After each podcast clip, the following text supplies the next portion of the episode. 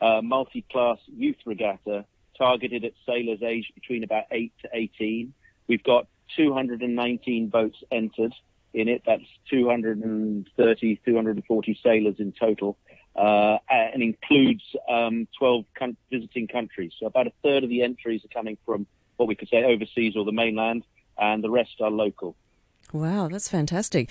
And now it runs over several days. And I mentioned earlier that there's it's dinghies and invited classes. What what are the tell us about dinghies and also the other types of boats that'll be racing? It's it's it's principally small boats, and so the I, I suppose the invited class is a particular uh, little keel boat that is designed for one person uh, for people with physical or, or, other disabilities, basically physical disabilities. So they get to race with us as well. So it's it's a it's a whole mixture. But the biggest group is probably the, the kids. Uh, there's about a hundred in a very small boat that's used all around the world called an Optimist, mm. uh, and the rest are in a couple of other classes. There's a two-person class. Is this 29er, which is a kid brother to the Olympic 49er uh, skiff, which is a very fast and exciting boat and the there's another about 60 or 70 uh, boats called used to be called a laser, and now called the International Laser Class Association dinghy, which is also an Olympic class. So the boats that we're sailing here are, are a pathway in towards elite athletes to, to, to, participate in something like the Asian Games or the Olympics.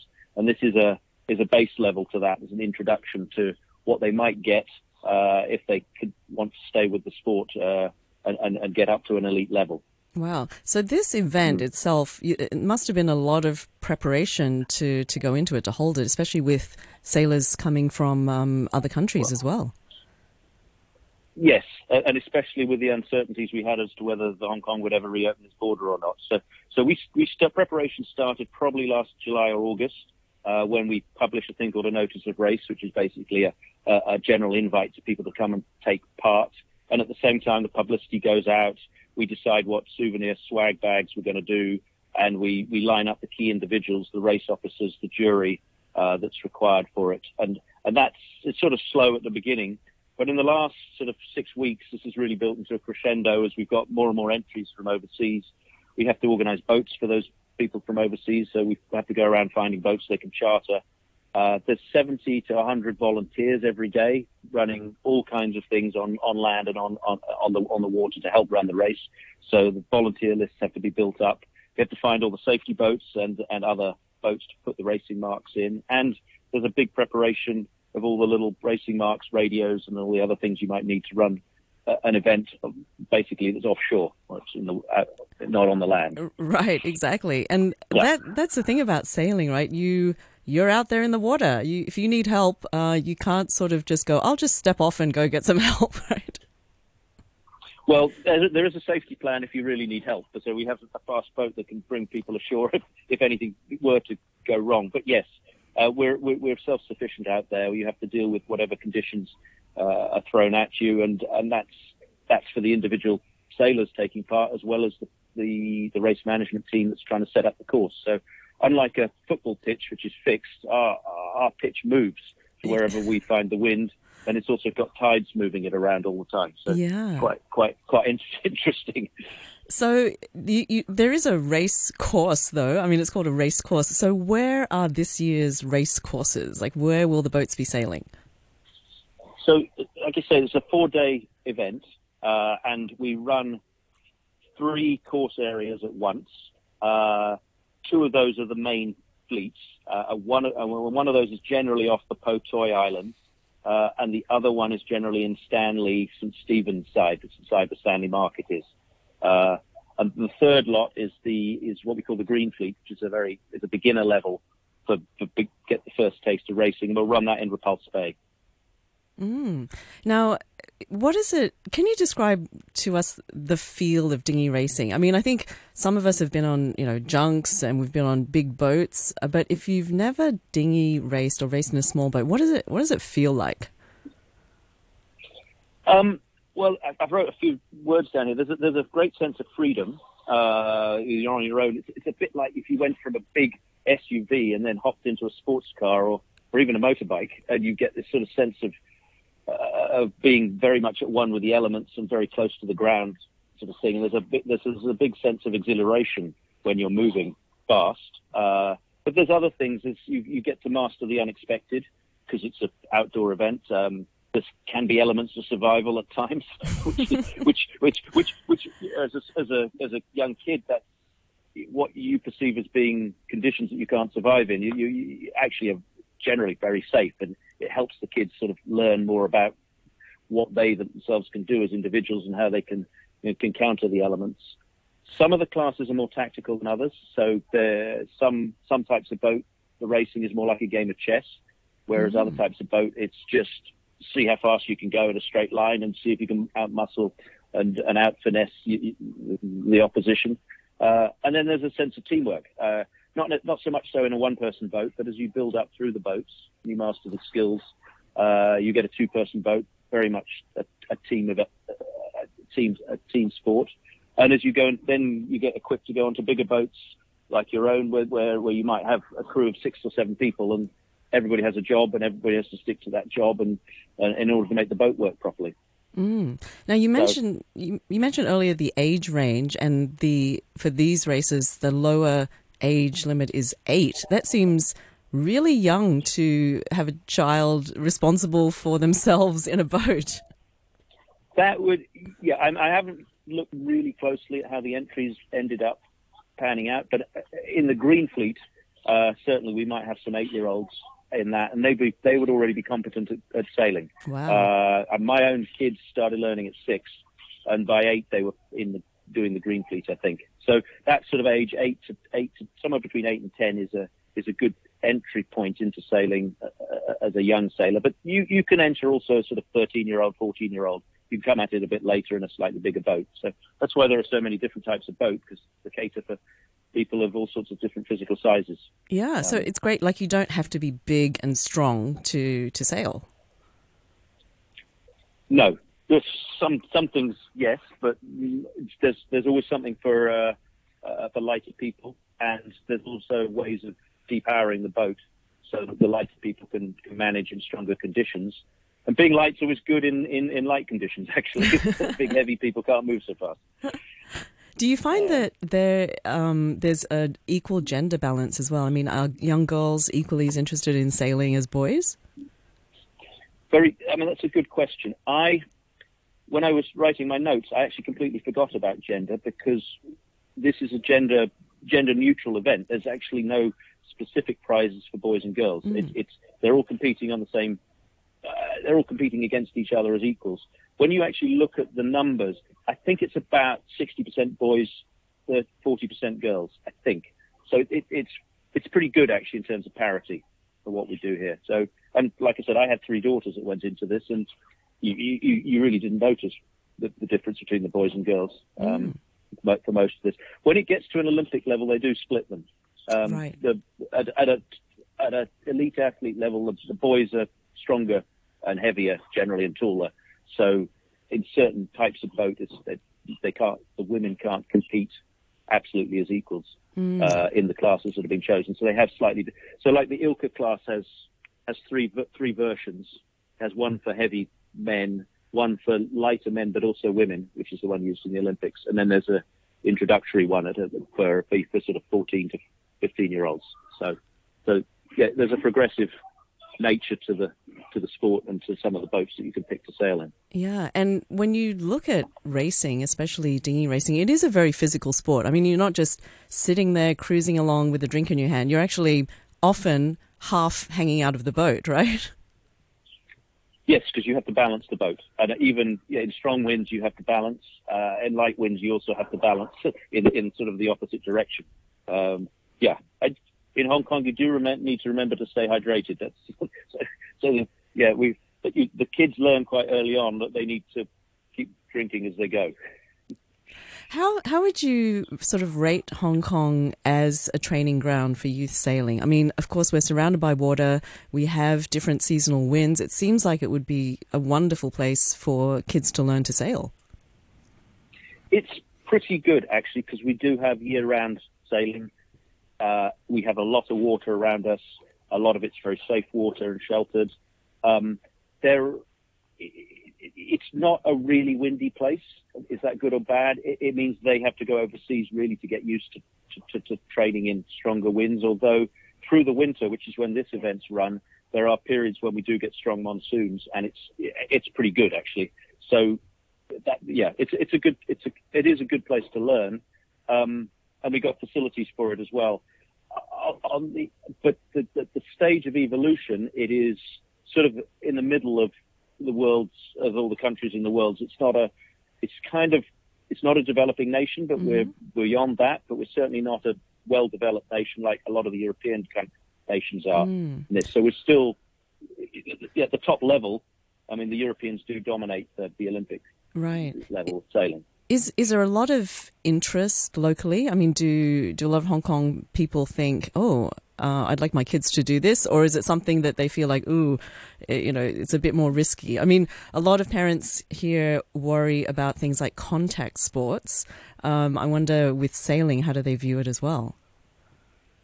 Yeah, it, well, it's, it's, certainly not. It's generally not a contact sport. it shouldn't be. Um, but it does involve, I mean, like cycling, it does involve equipment and, and, and there can be accidents. Um, but generally sailing is pretty safe.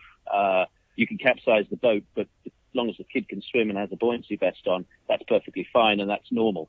Uh, uh, you bail the water out of the boat and, and get back in and get going again. So, so it's a, it's a, it's safe. Um, there has been a strong interest, especially during COVID, when people couldn't travel, mm. and people were looking at for more things for their kids to do. It's a sport that's managed to keep going most of COVID because because it doesn't involve people coming into close proximity with each other. Right. Um, and it's out in the fresh air and things. So that's good. Um, it's it's so the, the locations where you can do it are a li- little limited despite all the water around us because land, of course, in Hong Kong is in short supply. So access points are probably insufficient for the population, but but it's still it's okay. Um, there are a series of government centres where you can learn to sail and get your feet wet, and there are a, a, number of clubs here where you can do exactly the same, and that is all on. Um, they're all on the same syllabus that's run by the Sailing Federation, which is lined up with. She once set up by the Royal Yachting Association in the UK, which is, seems to be a lot of other countries use the same Royal Yachting Association uh, syllabus. Mm. So, so we're in line with other countries. Um, yeah, it's a good place for people to sign their children up to have a go at sailing and see if they like it. And, yeah. Uh, is it is it an expensive sport? Maybe there might be a perception not, that it costs money, so it, people think, oh, owning a boat, you know, it's too much money. Ah, ah, ah, that's a that's a very good question. Owning a boat could be extremely expensive if you if you wanted it to be, just like owning a car could be extremely expensive, and that's actually part of the part of the um, part of the dream. Actually, is always looking at the bigger boat. That's been something for me. I've you're always looking at, at what you might have that you can't have. It's something to aspire to, but or find a way to get on board it. Um, but no, to enter is, is actually relatively cheap. To, to the, the, you don't need to buy a boat to learn to sail. You just need to sign up to a, a course with government or with the, with the, with the clubs, and that's you don't need to be a member of the clubs to do that. And uh, think Sailing Federation also has a regional squad which you can sign sign up to, and none of that's particularly expensive uh, as a way of getting your feet wet. Um, the, what may become more expensive is in time if you really get into it. Like any sport, you might have to travel to overseas competitions. You might have to pay coaches. You might want to buy some better better sails and things like that. So that's uh, but that's the same probably in any sport, mm. depending on how deeply you want to get yourself into it. Yeah. Um, but to start, no, not not not massively expensive, and you don't need to join a club either. Okay. Now, how? What's our record like in world competition? You mentioned that it's sort of a gateway to um, high performance and possibly, you know, overseas competition or maybe even Olympic competition. What's Hong Kong's track record like for for dinghy sailing? It's it's it's on the up at the moment, but it it, it had a. It, I mean, I arrived in Hong Kong in the mid '90s, and it, it was in a. It, it was it, we weren't qualifying for the Olympics. We didn't really score overseas in, in, in, this sort of level. The Asian Games results weren't there. The bit that was leading the charge was the, was the windsurfers, which is an arm of sailing that had been that had been a their separate organisation outside the Sailing Federation. Mm. Um, although we're very related, but they won an Olympic medal in '94. That was Li Lai yes, yeah, yeah, Li Lai and that actually uh, set them up very well and inspired a lot of people to come and try windsurfing. So they've qualified for the Olympics every year, every every every four years at Asian Games, and they've done very well. Although there haven't been any medals since then, but over that time, there's never been any sailors in the Olympics. But about I, I can't remember the about 2015, 2018, uh, the sailing side became an elite sport in the government's eyes, in the in the in the Hong Kong Sports Institute's eyes, on the back of an Asian Games medal. And since then, there's been some more funding that's gone into it, and the whole youth the youth pyramid has been starting to generate results. So we did have a girl who qualified for the last Olympics, which is the first time one of our sailors has been to the Olympics for a long time. So, and we hope to build on that over the next few years, and we're hoping to get some some Asian Games results, um, some medals there. So we, are hoping. So we'll see. Fingers crossed. Um, so yeah, things are beginning to go well. Um, COVID has sort of hasn't helped mm-hmm. because it stopped us going overseas to, to learn to compete. Uh, the top of the pyramid has managed to carry, keep on, uh, but at the base, which is a lot of what this event is about, we haven't run it for four years. Um, is the first time for you, so there's a whole generation that's missed out. Right. Uh, and although they've learned to sail, the standard's not great, and we've got to rebuild that. Yeah, I think COVID disrupted so many, um, so many things uh, in, especially in sports. We had to travel, and any sports where you were, you were on a team. Now, you mentioned that locally uh, you weren't so disrupted because it's not uh, because when you're in a boat alone, you're socially distanced from other people and you're outdoors. So, um, how do, do, you feel that uh, you know you, we sort of have to take this opportunity and keep supporting these these young kids so that they do get into sailing? You need to inspire them. So one of the things with Race Week is it's it's it's intended to inspire the kids who started to race but are maybe I mean, we're competing with other sports, and they may be more interested in hanging out with their mates playing rugby or hang, or, or, you know many other you know, there's other there's other things that we're competing against sports or even just music and dance and things. Mm. So we're trying to inspire the kids to to, to progress their sailing and, and stick with it and, and get to the point where they can see the points and see why it's good for them and it, it then becomes a sport for life because you carry on into your 70s playing around in boats. Yeah. Um, and um, the, the, the race week's intended to give an international flavour to the local sailing, and unless if you just stay in a bubble and you don't have people come in from overseas, you can never see what might be possible. So it gives them a sense of the standard that there is overseas and the opportunities to them if they want to go and travel. And uh, it becomes a wonderful thing actually when you do start to travel uh, and, and, take part in some, some other regattas because you know, by definition, they're all on the water and they're all generally in pretty beautiful places. Yeah, so it's, a, it's, a, good, it's a good, it's a good lifestyle. yeah. You you... I mean, for children especially, uh, you mentioned that your daughters started at the age of six. What kind of what kind of skills do you think it gives them being in charge of their own boat? So a lot, a lot of it's about self sufficiency, um, uh, learning to take care before you go afloat to make sure you've got the things you need to not so the boat doesn't break on you and you have a breakdown. Uh, and then even when you do have a breakdown, learning ways to fix it uh, and learning to yeah, learning to feed yourself once you're out right. on the water. Uh, it could be a long day. Yeah, learning to put the right clothes on. Um, no one's going to tell you to put the clothes on. You've got to, so you yeah you have to learn this yourself, but you, you learn it from the other sailors. So you learn it from the peers around you, and, and uh, you know one. But as soon as you've had a day of sunburn, uh, you, you remember to put the sun lotion on. That's true. They're on, you know. so a lot of good skills for for independence. Um, Peter, before I let you go, I know it's not as easy to watch sailing as it is to you know show up at a stadium and watch a soccer game. But can we watch, and how how can we watch? Yeah, good good point. Um, there are several ways. I mean, it is offshore, so if you want, if you were to go to Stanley uh, tomorrow uh, and look out from sort of uh, Chung Hom Kok Headland, you'd be able to see a hundred optimists, little dots in the water. So you'd see that. It's not really watching it. Um, if you were to walk along the Repulse Bay Promenade uh, at certain times of day, you might see the boats coming back in and out, and you might see the Green Fleet. And if you caught a ferry out to Po Toi, you'd probably see uh, the 29ers racing in their, their Asian Championships and, and, the, and the laser classes there.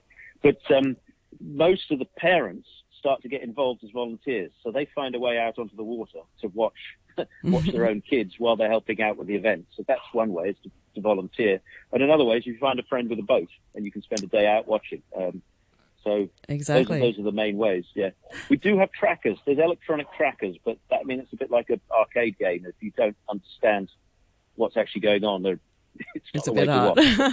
yeah, yeah. Okay. Well, Peter, thanks so much for uh, talking to us today, and all the best with uh, with the regatta. I hope it goes really well. Thank you. Thank you very much. It's been a pleasure talking to you, Karen. You too. Take care. Bye bye. Bye.